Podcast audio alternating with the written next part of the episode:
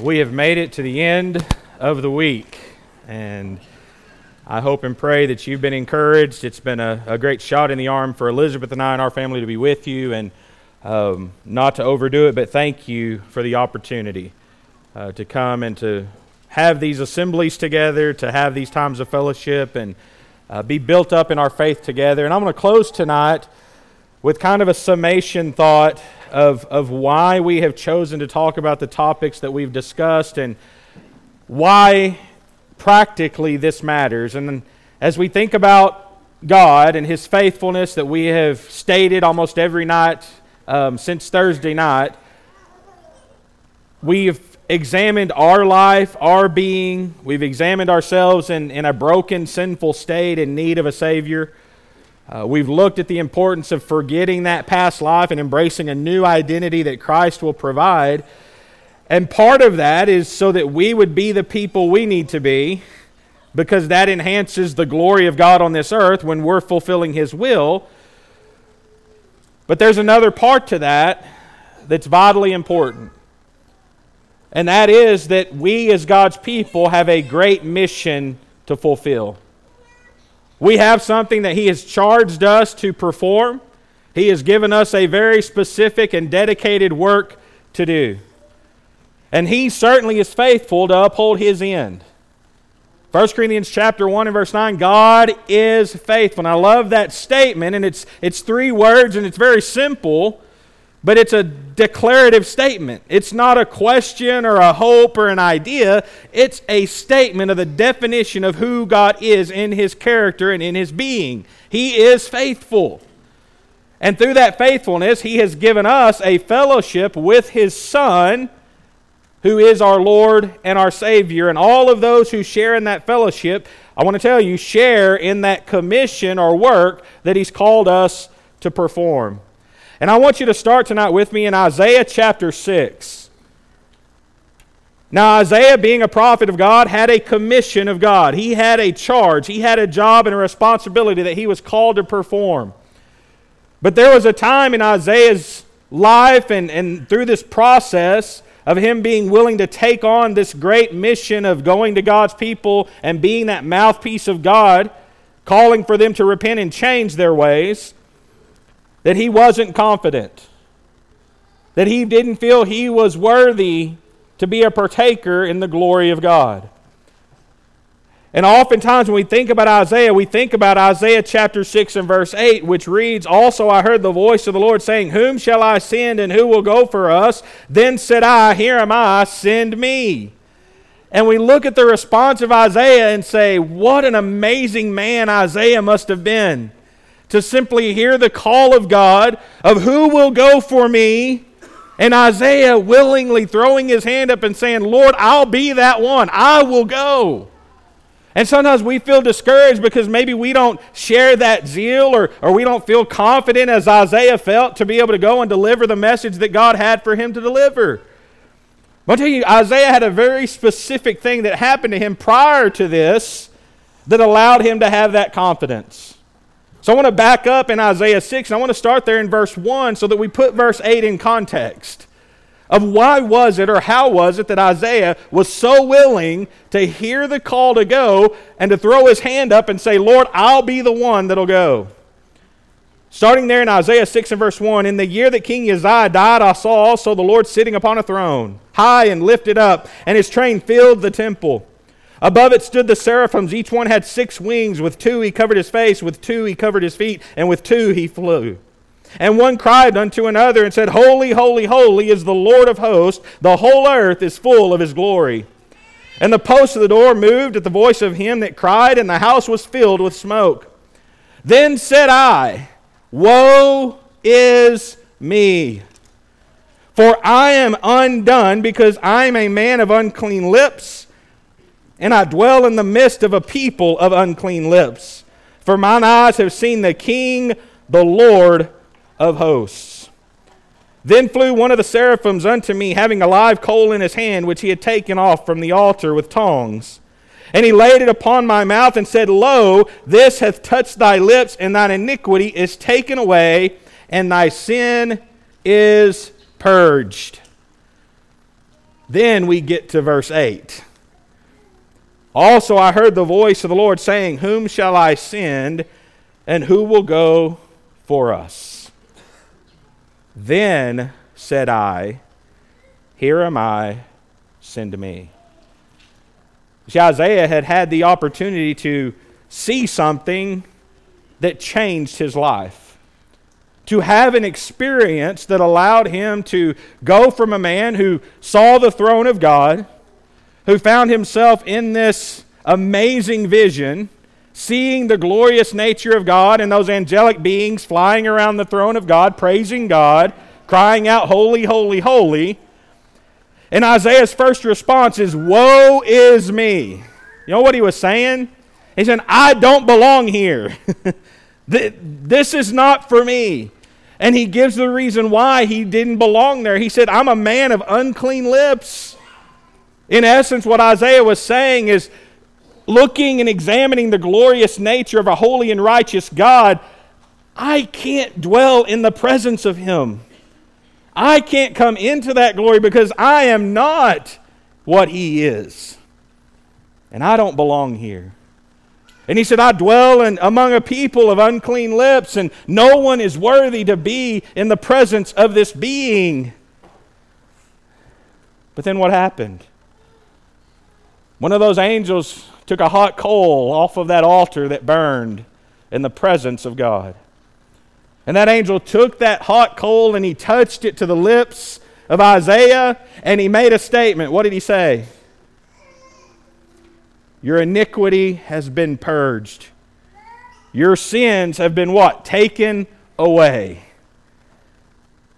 See, Isaiah was right in stating that he didn't belong in the presence of a holy God. But God provided a way for his sins to be forgiven. And once those sins were forgiven, notice the change that takes place within Isaiah. Because no longer is he hearing the call of God and who would go, and Isaiah didn't say, woe is me, I can't take that message. But in fact, Isaiah said, Lord, I'm ready.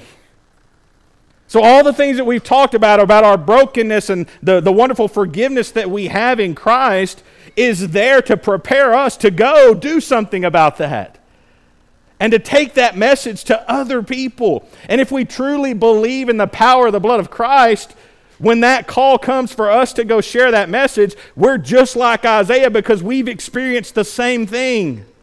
The blood of Christ has cleansed us of our sins, and though we may not feel like it all of the time, we have the ability to come into the presence of a holy God because of Christ. And isn't that something we need to tell people about? Isn't that something this world needs to hear? Because without the blood of Christ, we're all undone, and we all have no hope. And ultimately, there will be a great separation at the judgment. And there will be souls that will spend eternity separated from God. And if we care, and if we're concerned, and we want to do something about that, we have to be God's people fulfilling His mission and His call, just like Isaiah was willing to do. The psalmist writes in Psalm 117, 2 verses, praise the Lord. Why? We could start listing the reasons we praise the Lord tonight, couldn't we? And we could spend the rest of this night listing reasons why we praise the Lord. But number one on that list is because our sins have been purged. And because we have that forgiveness of sins, he says, praise the Lord, all you Gentiles. Laud Him, all you peoples, for His merciful kindness is great toward us. And the truth of the Lord endures forever. Praise the Lord. That's why we open our mouths and sing. That's why we open our hearts and pour ourselves out to God in prayer. It's because He's worthy of that type of praise and adoration for all that He has done for us. And His household and His family or His church, His people, guess what? Just like Isaiah had a commission, God has given us a commission today. Hebrews chapter 3 and verse 6 says, but Christ, as a son over His own house, whose house we are, if we hold fast the confidence and the rejoicing of the hope firm to the end. See, when we say the word church, that automatically creates something in people's minds. But here, the writer of Hebrews describes that body of believers as a house, and actually a better word is a household, a family. How many of us need a family? How many people in this world don't have a family of their own? Many of you are familiar with the work that I do with a children's home in South Texas. I will tell you, we take in children who don't have a home. We take in children who are being removed from their homes because those parents who should have loved them and cared for them and nurtured them and taught them about Christ have abused them and harmed them. And there's not a safe place for them to go. And you know what we tell them? You have a place with us. And among God's people, that should be our mentality. Is we're a place for the broken. We're a place for those who are seeking something better. And there's no strangers in this room, for we're all family of the household of God because of what Christ has done in bringing us together in this wonderful fellowship. And maybe you think you could live without that. I know I can't. And I'm blessed with a wonderful home and a family, but there's something about the family of God that brings a lot of encouragement. There's something about the family of God and the connections and the fellowship that we enjoy that is outside of even the physical family that we enjoy on this earth, because guess what? I didn't get to choose my family. But in the household of God, I'm chosen by Him. And I'm told that I'm important. I'm told that I matter. And I'm told that I have a place to belong. And as His household, His family, we ought to want to expand that family. We can't just be content with what we have. We have to look at others who we know would be in great need of that type of blessing and share that with them. Hebrews chapter 10, beginning of verse 21, says, "And having a high priest over the house of God," that household, that family, "let us draw near with a true heart and full assurance of faith, having our hearts sprinkled from an evil conscience and our bodies washed with pure water. Let us hold fast the profession or confession of our hope without wavering. For He who promised is faithful. And let us consider one another in order to stir up love and good works." Everybody knows verse 25, right? Of Hebrews chapter 10. If we were to continue this thought, what's verse 25 say? Go to church! When the doors are open, be there. That's what it is. That's what I was told it said. What's it say? "Not forsaking the assembling of ourselves together as the manner of some is, but exhorting one another, and so much the more as you see the day approaching." It's important for God's people to be together. And we shouldn't turn our back and forsake the opportunities that we have to be together as God's people in worship, in fellowship, or any time. Because it's in those times that we are built up and encouraged to carry out a mission and a work. And God is faithful. I think of passages that describe the work of the church in the first century and how Paul stated that he had planted and Apollos watered and God gave the increase. You know what that demonstrates? God's faithfulness. That when we work, when we labor, when we put in the effort and the time and the resources and we're out doing the commission and fulfilling it, God's going to give the increase. Do you believe that? If we do, then guess what? We're not as concerned about results. We're just concerned about work and doing the work that we can do so that His glory is increased. And I want you to think about that great commission that we have tonight. Matthew 28:18. Some of the final words of Jesus to His closest disciples as He's about to ascend into heaven. Matthew records, "And Jesus came and spoke to them, saying, 'All authority has been given to me in heaven and on earth. Go therefore and make disciples of all nations, baptizing them in the name of the Father and of the Son and of the Holy Spirit, teaching them to observe all things that I have commanded you, and lo, I am with you always, even to the end of the age. Amen.'" That is our commission. That is the charge that's been left to God's household, to His family. This is our purpose. And sometimes we get distracted from our purpose. But the reason He has given us this is because He needs that word to go forth. And that's a daunting task. And we think about going into all the world and fulfilling this great commission. And before we become discouraged or think that we can't accomplish this, I want you to understand the bookends of these verses. Because the first thing Jesus starts out by saying is what? All authority has been given to me in heaven and in earth. You see, he's telling us to go, but he's telling us to go because he has all authority and power. And then notice what he says right after the charge to go and fulfill this great commission. He says, I will be with you always, even to the end of the age. Amen. You see, Jesus provides us his authority. He provides us the assurance that he will always be with us. And in between those assurances is a job to do. And has God ever asked his people to perform or do a work that they're not capable of doing? And you and I have to understand the importance of this work. In Matthew chapter 4, we see Jesus calling his earliest apostles. It says, And Jesus, walking by the Sea of Galilee, saw two brothers, Simon called Peter and Andrew his brother, casting a net into the sea, for they were fishermen. Then he said to them, Follow me, and I will make you fishers of men. They immediately left their nets and followed him. What was their occupation? They were fishermen. You know what that means? They knew how to catch fish. Their livelihood depended upon that skill and that job and vocation. Every single day they went out to what? Fish. Jesus comes and says, you know what? Leave this and I will make you into something different. Haven't we talked about that this week? How we need to leave our past, whatever it is, and embrace a new identity. And Jesus says what? I'll make you fishers of men. You see, who is it that's giving us the assurance that they can perform the work? It's not us and our talent and our ability. It's a trust in Jesus. That if we trust him, he told them, I will make you fishers of men.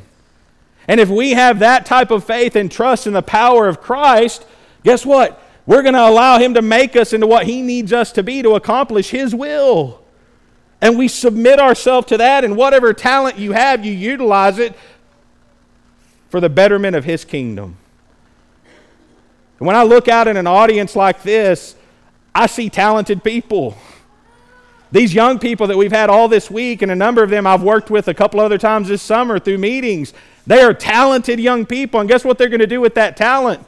They're going to go and start a career at some point. And they're going to use that talent and that knowledge and all those things to build a life for themselves. Young people, use the same talent to glorify God. Use the same talent to instruct and teach other people about the most important thing that's in your life.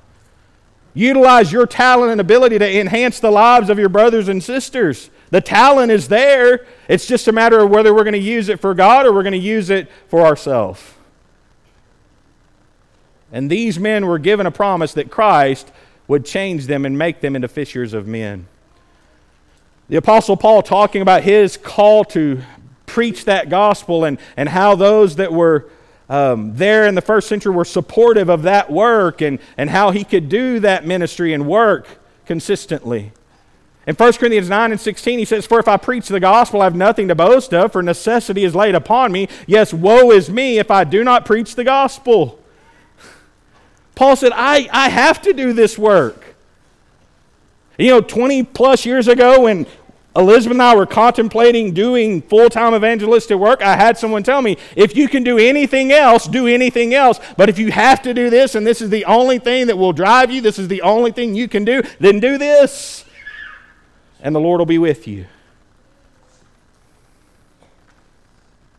But understand, you don't have to be in full-time evangelistic work to contribute to the kingdom of God. Because all of us have a call to go. And your call may take you to Nigeria. Your call may take you to Mexico. Your call may take you to the foreign country of Harlingen, Texas. But you know, your call may take you to the street right behind you in Plainview, Texas. Your call may take you to your coworkers that you interact with on a daily basis. It may take you to the youth sports league where you can coach a team and impact lives of children for the cause of Christ, and introduce families and build relationships and share with them what's important. You see, we do all those things, but we do them not with a kingdom perspective. And what we have to do is understand that every interaction with every single person is an opportunity to teach and share the gospel. And if we do that, then we're just like the Apostle Paul, who said, "Woe is me if I preach not the gospel." So you may be sitting there and saying, "Me? Really? You mean that's not just the elder's job, the deacon's job, the evangelist's job, those who are talented in public teaching? You mean I have a responsibility?" Yes, you do. Because I believe in evangelism, there are things that every single person can do. And I want to share those with you. The first thing you have to realize, though, is that you're a witness. Acts chapter 1 verse 8 is, as Christ gave them instruction to wait in the city of Jerusalem for the giving of the Holy Spirit and what would happen after that. He says, "You shall receive power and the Holy Spirit has come upon you, and you shall be witnesses to me in Jerusalem and in all Judea and Samaria to the end of the earth."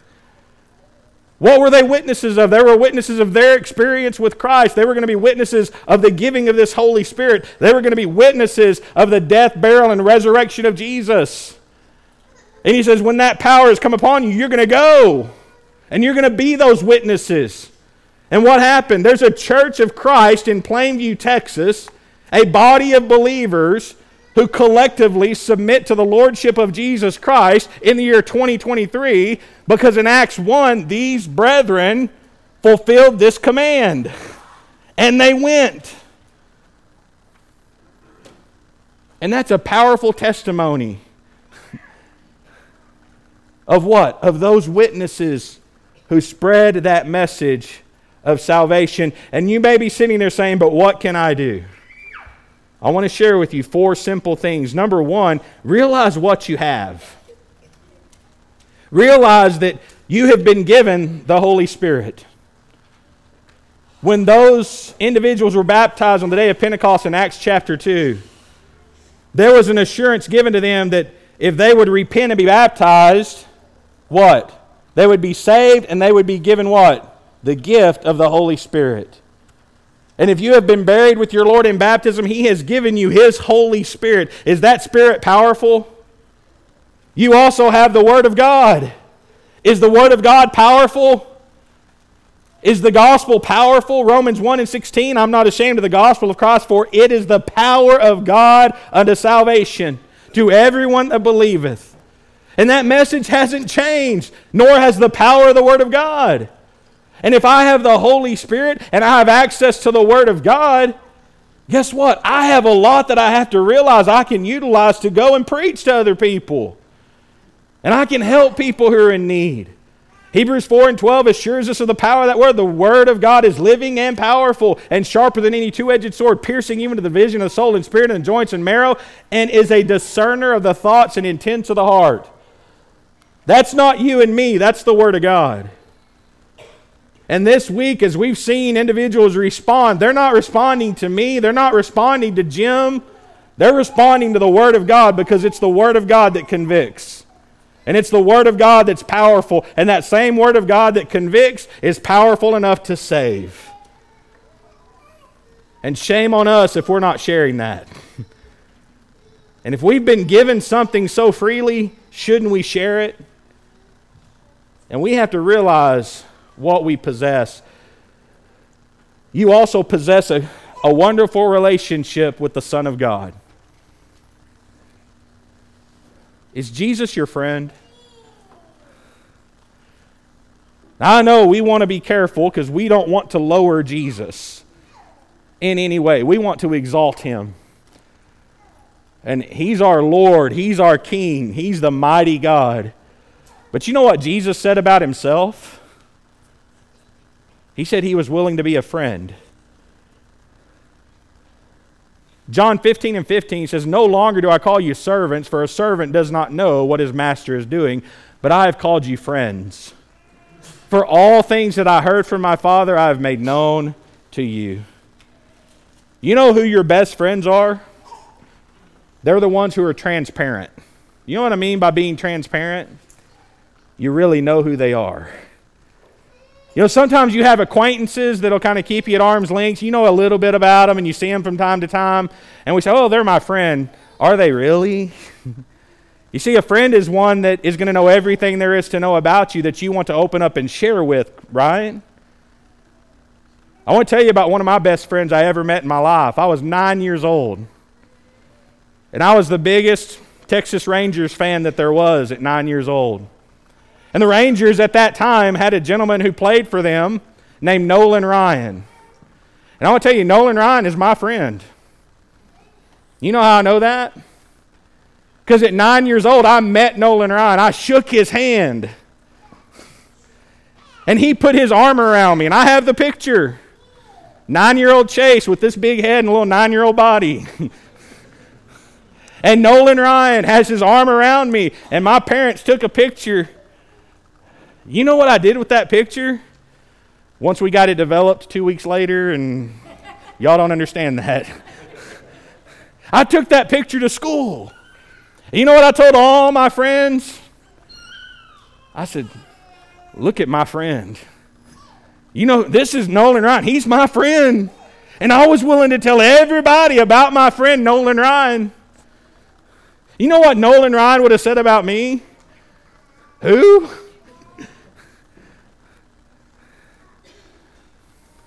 I was so willing to tell everybody about Nolan Ryan being my friend. And now I have the opportunity with the Son of God, who does know who I am,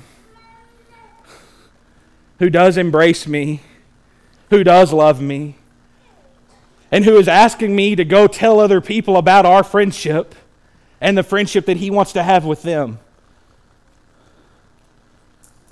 And sometimes we won't tell people. What would keep us from telling people about Jesus? I think sometimes it's because we don't realize the wonderful relationship we really could have with Him. Because He is a friend. Number two, after you realize what you have, you got to care about souls. You got to care about people. You got to be able to look at people in whatever state of life they're in, no matter the circumstances, no matter the decisions they're making, whether they're good or bad, sinful, holy. And you still got to be able to look at them and say, I care about that person because they have a soul. And being a parent has changed that for me. Because I logically understood that every person was created in the image of God, but there's something about a baby that you hold for the first time and you look into their eyes and you see past that face and those eyes and you see something deeper. And I remember what I saw holding my children for the first time. I saw a soul. That now was my responsibility to teach and to guide and to train and to raise so that they would one day know who the Lord is.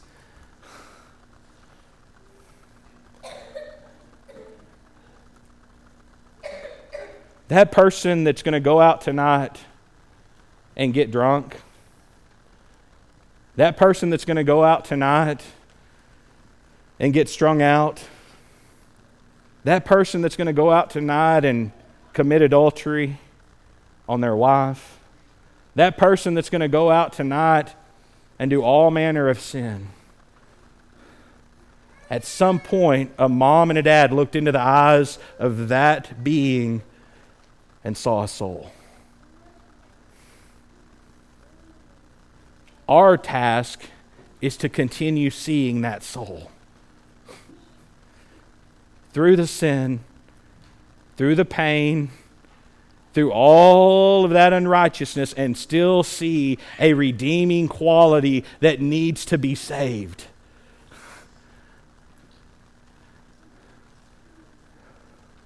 You know why that's so important to me? Because at some point, someone looked at me and saw past my sin and saw a soul that needed Jesus. And they shared about their relationship with their friend Jesus and helped me. And my life is different today because of that. And it's not just because of those people, it's because of the power of God. And I fully acknowledge that. But we're the vessels who take that to those souls. But you got to care about people. And if you don't care about people, you're not going to go win souls. And the Bible tells us that winning souls is serious and that those who win souls are wise. 2 Corinthians 5:11 says, "Knowing therefore the terror of the Lord, we persuade men, but we are well known to God and also, I trust, are well known in your consciences." You see, there's a day coming, if you look at verse 10 prior to this verse, which talks about the terror of the Lord. What does verse 10 talk about? "For we must all appear before the judgment seat of Christ and give account of the things done and right, whether good or bad." We're all going to be judged. And knowing that that judgment is coming, and knowing that there will be a separation, and that there will be souls who are separated from God forever and lost, knowing that, we persuade men. We have that responsibility. But you won't do it if you don't care about people. When I say care about people, I say care about all people. You know, there are some things you can do very simply in asking questions that will allow you to have conversations that prompt the opportunity to share and talk about Jesus. You just got to care enough to ask some questions. I want to share some of those practical questions. Number one, you could ask, where do you go to church? You ever ask somebody that and it takes them 5 minutes to figure that answer out? If that's the case, they don't go to church anywhere. I'm just letting you know. Because if they go somewhere, they know where they go and they will tell you. And if they tell you, yeah, we go over here, hey, that's great. Could we get together and talk about what y'all believe and share and talk about the Bible? Because if you're a church-going person, you ought to be interested in the Bible. I'm a church-going person. I'm interested in the Bible. We could find some commonality. We could learn from one another. It opens a door. You can ask them, do you like to study the Bible? And if they say yes, hey, great. What time can we get together? They say no. You say, well, why not? You can ask them, can I pray for you? How many of you know people that are in need of something?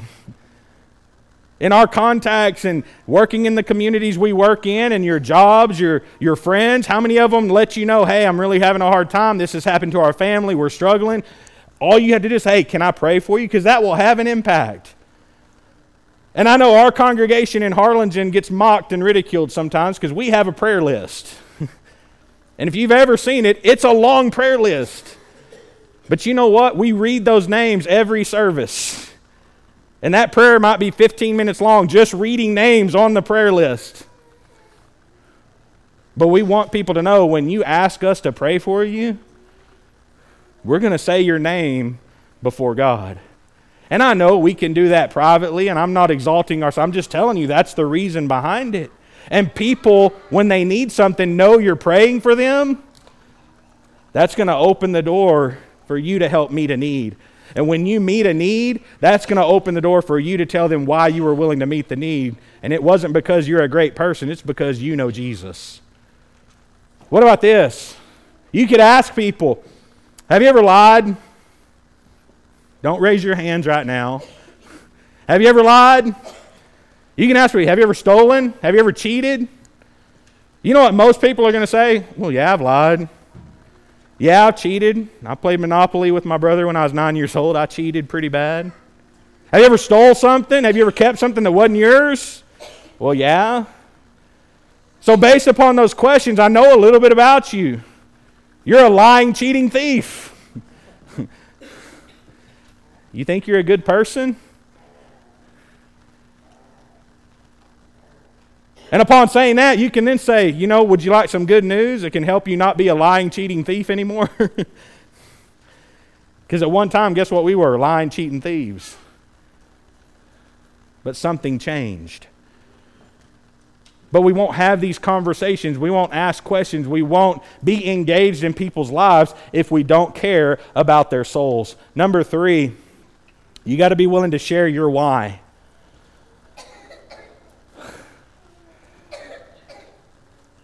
I know we don't get up and share our testimonies because it's not about us. But I do believe we ought to use our lives and those examples to help reach other people. And we see that done throughout the pages of the Word of God.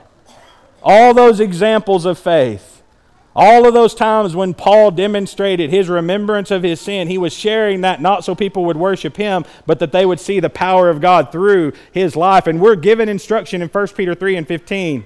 But sanctify the Lord God in your hearts and always be ready to give a defense to everyone who asks you a reason for the hope that is in you with meekness and fear. And ultimately, there's going to be the greatest commonality in our responses because it's always going to go back to the Word of God. And it's always going to go back to the gospel of Jesus Christ. But how you got to that gospel, how you got to that Word of God being introduced to you is going to be unique to you. And there's power in sharing those experiences. And you and I have to be willing to do that. And number 4, do something. Figure out what your talents are and utilize them in this congregation. And I know we still have some visitors. I want to encourage you, if you're questioning or wondering, what can I do to help the church? Go to your local elders, your deacons, your leaders and say, hey, I want to help. What can I do? And they will have something for you to do. But here's what I don't want you to do. I don't want you to just be a rogue agent out there doing your own thing. Because your leadership has a purpose and mission behind what they're trying to do in your congregations. They're in Harlingen, Texas. I'm an elder now. And there's 2 other men that we serve together as the eldership. And we plan out what we're doing and there's purpose behind why we do what we do. And sometimes other people want to do, but sometimes it doesn't fit within the scope of what our vision is of what the congregation really needs. And what we need is everybody on the same team, pulling the same direction, working toward the same vision, the mission of what it is we need to accomplish as a body. And when we do that, we're unstoppable. But we have to have that spirit of cooperation where everyone is contributing to what it is we're trying to accomplish. And that means everybody has to do something. Matthew 5:16 is we're instructed to let our light shine before men, that they may what? See our good works, not see us, see the good works, and give glory to who? Our Father in heaven. We need to be busy. And every one of us has to do something. Now, in closing, we had a group of young ladies give a presentation earlier this week. And they talked about the importance of being salty and being the salt of the earth. You know, being salty can be a negative thing. I didn't know if they realized that. But I know their point was we need to be the enhancement to the earth that God designed for us to be as His people. And you think about what salt is good for, and Luke chapter 14 says salt is good. So no matter what your cardiologist says, salt is good. It's what it says. I trust God. But if the salt has lost its flavor... Now understand the context of this teaching. It's at the end of Luke 14. And prior to this, Jesus teaches a couple of parables that I get, I understand. He talks about the man who was building a building. And he says, you know, before you go build a building, you count the cost to make sure you have sufficient to finish the project, or else you build the foundation, you run out of money, and everyone mocks you because you didn't count the cost and didn't finish the job.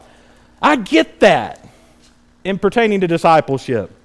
After that, he talks about a king who has an army of 10,000 soldiers, and there's another king with his army of 20,000 approaching, and that king with 10,000 has to do a very quick assessment to determine, can my 10,000 beat that 20,000? And if not, I better send an ambassador and we better make peace, right?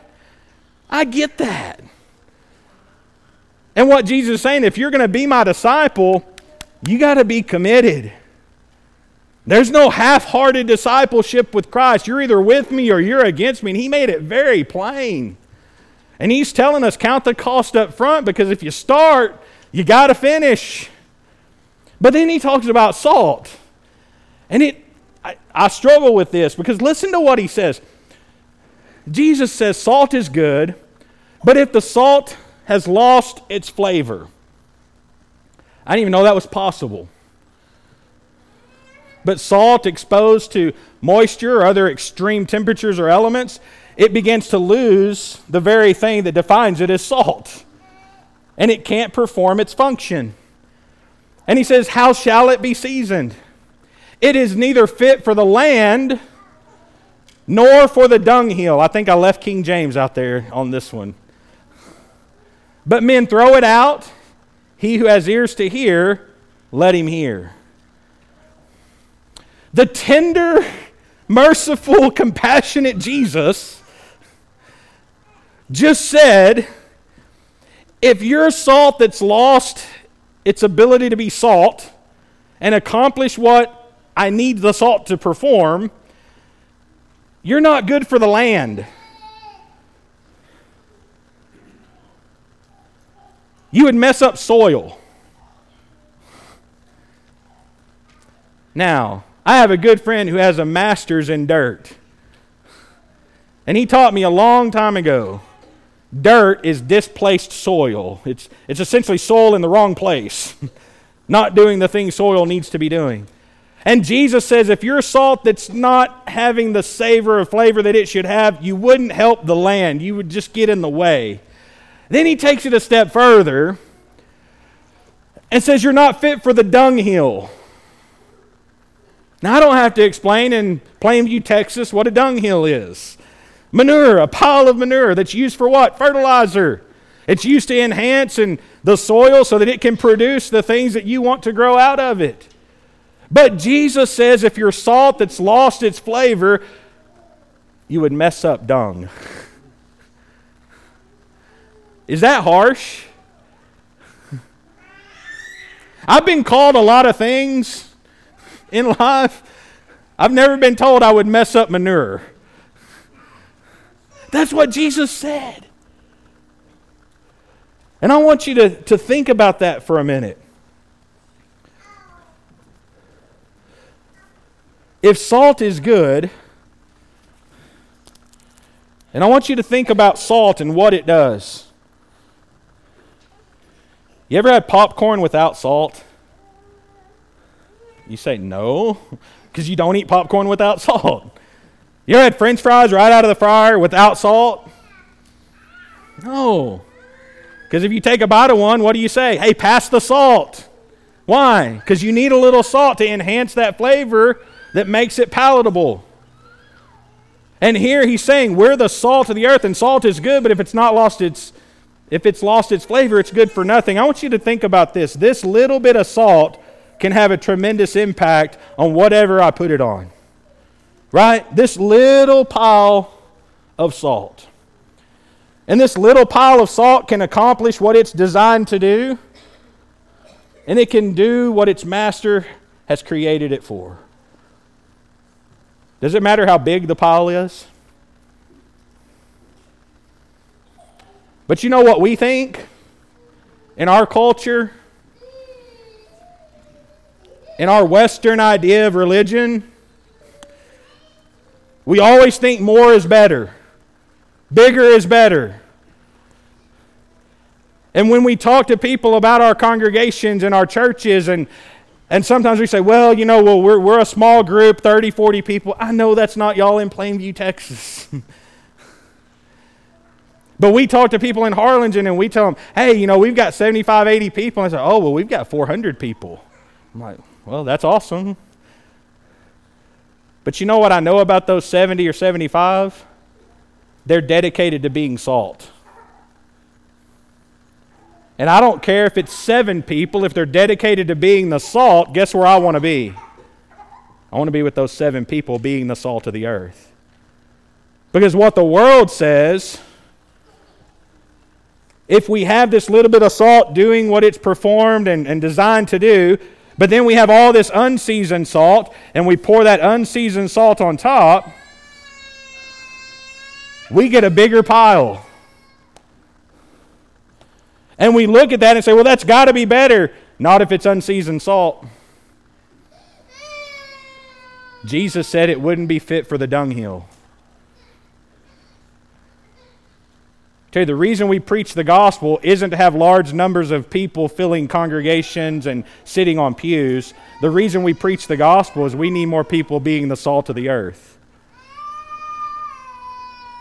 Because this pile of unseasoned salt won't be able to accomplish what the master needs for it to do. And my question to you tonight is, are you salt? Or are you salt that's lost its flavor? And if you've lost your flavoring, we know someone who can restore you. We know someone who can give you the power to change that. And the message this evening is, be the salt of the earth so that you go out and you influence people for Christ. Because we love to influence people.